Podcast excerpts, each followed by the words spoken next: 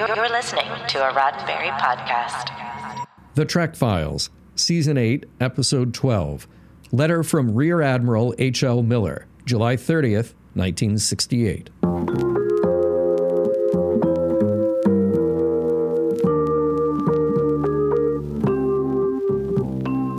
Welcome to The Trek Files, a look into the archives of Roddenberry Entertainment from the personal files of Gene Roddenberry. And now your host, Dr. Trek, Larry Nemecek. Hey, Star Trek fans, welcome back to another edition of the Trek Files. Um, uh, yes, I'm saying that lovingly to all of our ship nerds out there, all of our tech heads, and uh, our canonistas. Yes, I say that lovingly too. Hey, all of you Trekophiles spelled with an F. You know, it's a, there's a topic of, of conversation connected to the greater impact of Star Trek that happens on and off over the years. Um, it's the military's interest in all things Star Trek. We talk about NASA's mutual love affair. That same feeling existed um, in all of our services, especially the Air Force and the Navy, that, that, that, were inspirations for the hierarchy of Star Trek, even if it wasn't overtly military over the years. So it's an excellent piece of uh, mail that we've got a, as our document this week. So go back. We've got another exchange between a high placed fan and Gene Roddenberry. Again, it's from 1968, and you want to take a look at it. It's over there as usual at our page on Facebook, facebook.com slash the Trek Files.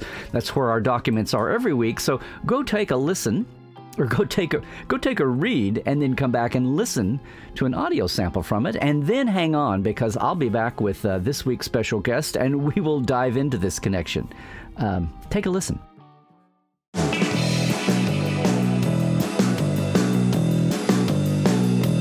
Dear Mr. Roddenberry, I've just read with great delight that your highly enjoyable Star Trek series has been renewed for another season. As the first Carrier Division commander to take the nuclear powered Enterprise into combat, I will eagerly be looking forward to watching further episodes in the adventures of your good ship Enterprise. All right, Trekophiles. Well, none other than Rear Admiral Miller there letting us know of. Uh, how there's always been an, an, an, an attraction and interest. And, you know, it was because of Gene himself and that entire World War II generation. Uh, Gene Roddenberry and, and Gene Coon and Matt Jefferies, the designer, Bob Justman, all those all those folks are of the World War II greatest generation, and they couldn't help but infuse their space service with a lot of that, and and it was not uh, it, it, was not uh, unobserved by the current military at the time, especially maybe as the '60s wore on. So you know, I was thinking across the uh, across the ways of the Star Trek folk I knew, We've had a lot of veterans in the ranks, but one that I want to have come in and talk about uh, this angle of Star Trek and its popularity is our good friend. Uh, yeah, you know him from all the years producing on Star Trek, uh, working with Rick Berman and Enterprise and the original series, remastered series. Um, our friend Dave Rossi. Dave. Hi, Larry. Thanks for having me back. Yeah, yeah, yeah. And I should say also a veteran yourself. I am. I am an Air Force veteran. Yes. you know, I tried. Telling...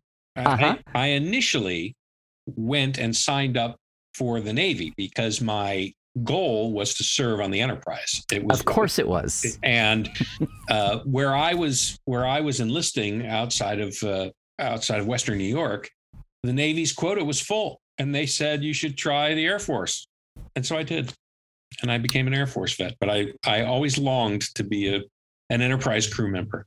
Yeah, were you just out of high school? Uh, it or was uh, about a year after. Okay. Okay. Yeah. But I love, there you go. Anybody that wants to doubt Mr. Dave Rossi's cred, there you go. He picked his branch of service by being not able to serve on the Enterprise, but that's where you went first. Yeah. It is. Yeah. Yeah. yeah. Well, I mean, what's there? We've got uh, the admiral's uh, letter here, and then Gene's reply. Uh, you know, we we talk a lot about NASA and the overlap and and the interest that they obviously took, but I mean, over the years, you you you worked in, in Rick Berman's office. You heard uh, these kinds of things from um, from fans in the military and VIPs, that kind of thing. I, I know over the years, whether it was Matt Jefferies' era or it was Herman Zimmerman's era, there'd be these occasional uh, entreaties about the military is interested in the design concepts, the layout of the bridge, you know, and all that. Did anything? Uh, what, what did you think reading these letters and uh, anything like that come to mind? Well, I think Star Trek and particularly the Navy have a, a very long history. I mean, the the mm-hmm. rank structure, the nomenclature, a lot of what Star Trek is, is based on the Navy. Uh, and so we, you know, I mean, I wouldn't say we had a, a, a lasting relationship with them or anything, Right. but, but every once in a while, you know, uh, we would get certainly military visitors. Colin Powell uh, came to visit Mhm. one day. Um, I mean, it's just you know these kind of crazy things where they want to see the He was he, he was uh, he was uh, uh, chief of staff at the time, right? The, Yes. the Joint Chief Staff. Yeah. Joint Chief Staff, Chairman. yeah, Joint Chief Staff, and uh, and you know we also had a lot of opportunities. I know uh, when the Enterprise pulled into, I think it was San Diego, they invited Ron. Might have been Ron Moore and Brannon, or might have been a couple of others.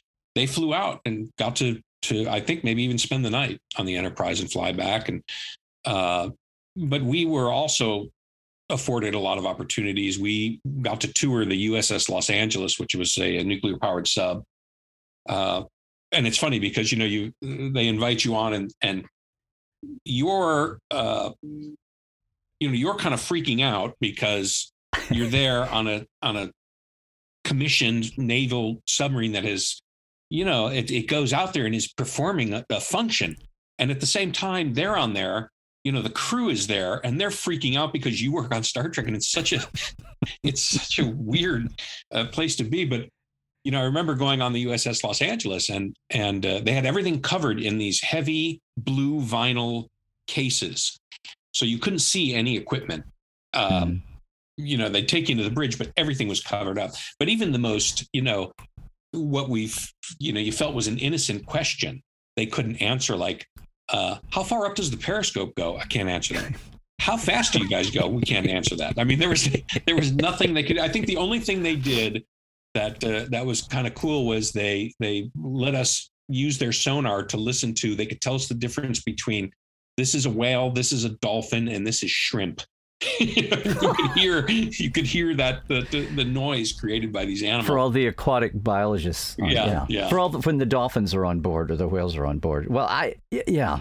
Um, yeah so this this this letter um, doesn't surprise me at all i mean uh, you know especially here's a guy on the enterprise right I mean, it's certainly it, you, you can't tie to the show better than that and he seems like he's a fan um, you Oh, know yeah. your highly enjoyable star trek series he talks about Well, and he's highly ranked. He's got his RHIP on full display here. Um, yeah he uh, uh, i did a little uh, lookup of him and uh, yeah he he had quite a career and uh, and and did command a battle fleet uh, during vietnam uh, of which the enterprise was a part of it so uh, mhm. um, and i'm sure it was really tempting for gene to want to go out there i mean John, gene was a, um, an air force pilot well, army air corps at the time Right. Pilot but he even talks about how he had you know a lot of uh, a lot of admiration for carrier pilots Right, right, right. And they interacted, they had to interact a lot in the Pacific that way. And this is, again, this is August 68. It's really interesting. Now, this is, it just struck me too. This is, um, you know, in 68, things are turning darkly for the U.S. And it's, you know, when, when Gene did Lieutenant, it was pre Vietnam distasteful days and it was still possible to do a show about the military and not you know not bring on a lot of criticism but this is this is late you know the horrible year of 68 this is right after uh uh, this is after the Tet Offensive.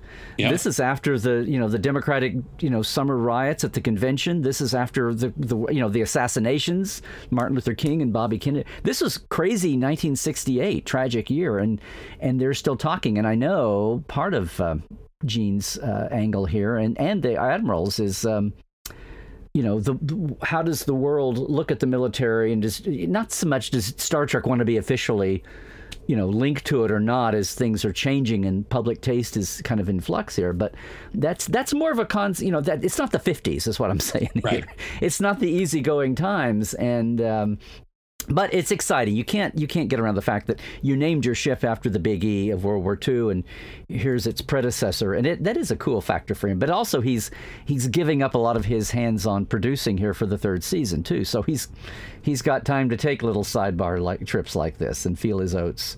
yeah Uh, maybe maybe he rode his motorcycle down to the.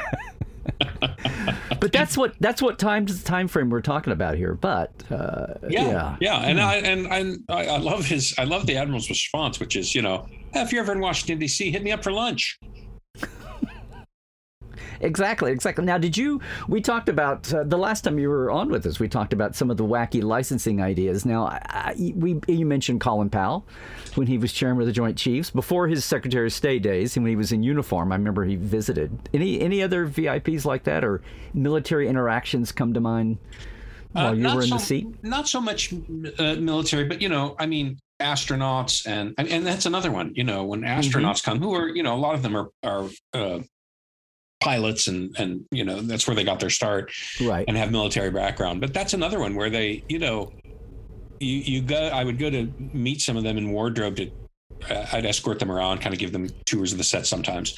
And uh, you know they're getting in uniform and they're just so giddy. And i'm thinking you wore a spacesuit in an out of vehicle around earth in orbit. I mean it's like we, you've done the real thing, but they are just so uh, mm-hmm. excited to be, you know, to, to be a part of this world because they're fans.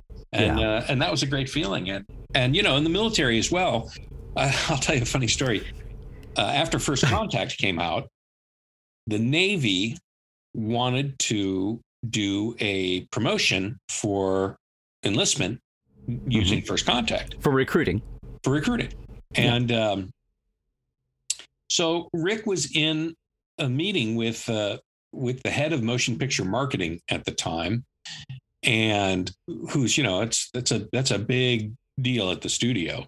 Mm-hmm. And I get this call to come in and join them, and so I I go in and it's Rick and uh, and this president and his kind of right hand person and Rick says, Dave, I just want you to sit down and watch this. And so they play this they play this idea they have for a recruitment ad. And basically it's, you know, I, I don't remember what the dialogue was. There wasn't much of it, but you know, it was basically jet plane launches off carrier platform, cut to, you know, Riker going red alert, and then, you know, uh, uh, planes zipping past the camera, and then somebody saying fire phasers. I mean, it was it was really just overt and, and it was all clips from first contact and that was kind of their thing. Listen we'll tie it into the movie right? So yeah. Like, it's a co-promotion here cross-promotion right, right. thing. And so i watched this thing. It was i don't know 30 seconds long or something. And at the end rick turns to me and he says what do you think? And you know i i i wasn't really a I wasn't really a scholar of studio politics at the time. So I said, yeah. I hate it. And he said, why? And I said, well, all, it, it's only taking the, the most aggressive parts from the movie mm and tying them in with the Navy. It's like join the Navy and go phaser people. I mean, I, I don't think that's the message we want to associate. At least that's not the message I'd like to see associated with the show. And he said, okay, Dave, thank you. And I left and they continued to to talk for some time, I guess. And afterwards, this guy leaves, and Rick calls me into his office. And uh, I said, What was that all about? And he said, It doesn't matter, but you should know you just cost the studio about $12 million.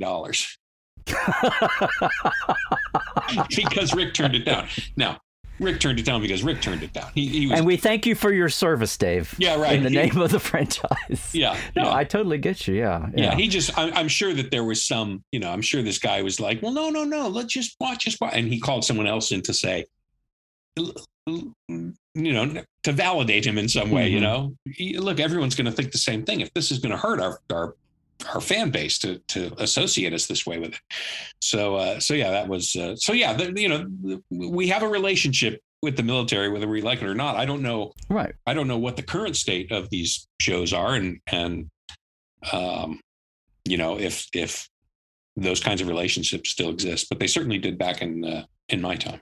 Yeah. Well, I mean, like you mentioned NASA. Everybody, I think people are really well aware of, of NASA and over the years um, the astronauts. But that it is that weird. Wh- whichever side of the fence you're on, if you come out of the Star Trek production realm, you're amazed that these real life heroes go gaga over Absolutely. these fictional ones. But it's the other way around. The NASA folks, they were in. I swear, when I was at Houston, the times I visited, and you talk to anybody up and down the chain. Uh, you know, whatever technician, whatever, whoever is the secretary, I mean, whatever, uh, much less the higher end people. Everybody talks about yeah, three fourths of the people I talked to said, "Oh yes, I'm here because of Star Trek," or "I was inspired Yeah. by Star Trek." Yeah. So it is a mutual love affair, and and the military side, aside from a, a time or two, or I, you hear about what Rick and Herman, maybe it was the one you mentioned, going down to be aboard a submarine while they're getting into the mindset for Enterprise, right? The, right. the slow, the tiny, you know that. But I am sitting here thinking, remembering there were a couple of years with that tie-in. Remember the Sailors of the Year? Uh, they would be like three different sailors from the Enterprise were extras a couple of different times on Enterprise episodes, and there was a little ceremony, and they would have a little coat, you know, back and forth, present flags and present pins back and forth. Yeah, and you you know, you, it never failed to just amaze us that when you're talking to these people, they talk in such mundane terms about their roles, you know, and their jobs and and what they're accomplishing. And and uh and it, you know, you, I would I would walk up and you know they because they would you know again talk so blasely about oh it's you know yeah I you know we went up and we were up in orbit for three days or you know whatever. You're just like you understand what you're saying right? And they would say but this this is really really cool. You know and I'd go up and knock on the other side of the set. But this is plywood my friend.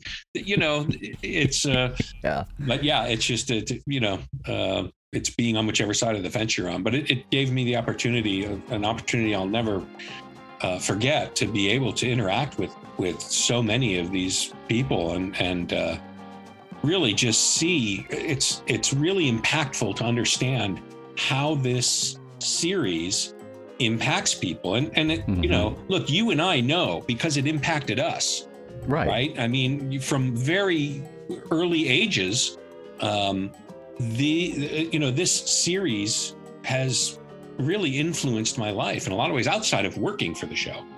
Um, but when you get into the show and Oh, sure. And- we both have our spouses because of this show. absolutely and and so Yeah. you you know you you just uh, it, it really is a, a magical magical thing to to to witness Yeah, yeah. Well, this is a letter from 1968, a little interaction, and it's not the last time that someone from the military would be interacting with Star Trek, but I just thought it was cool for the time, and uh, thanks for. And I knew you would have some insights um, from Navy recruiting commercials on down. Yeah, I didn't expect that. and i'm That's- hoping to a- that's a- still get on the enterprise one day Oh, that's right. That's right. Well, I hope you make your bucket list. Hey, if you got a plus one, you know, or maybe a plus two or three, uh, think of your old pal here. yeah we'll do If that ever comes. Okay. Dave, thanks again. thank you guys The Trek Files is produced by Roddenberry Entertainment. Now, all of our documents and your chance to comment are available at facebook.com slash the Trek Files. And for more deep diving of Star Trek behind the scenes, visit Dr. Trek in Portal 47. That's me. At LarryNemecek.com. That's where you can link in for all the new Trek Files, swag, and shirts. At our TeePublic shop, too. Trek well, everybody.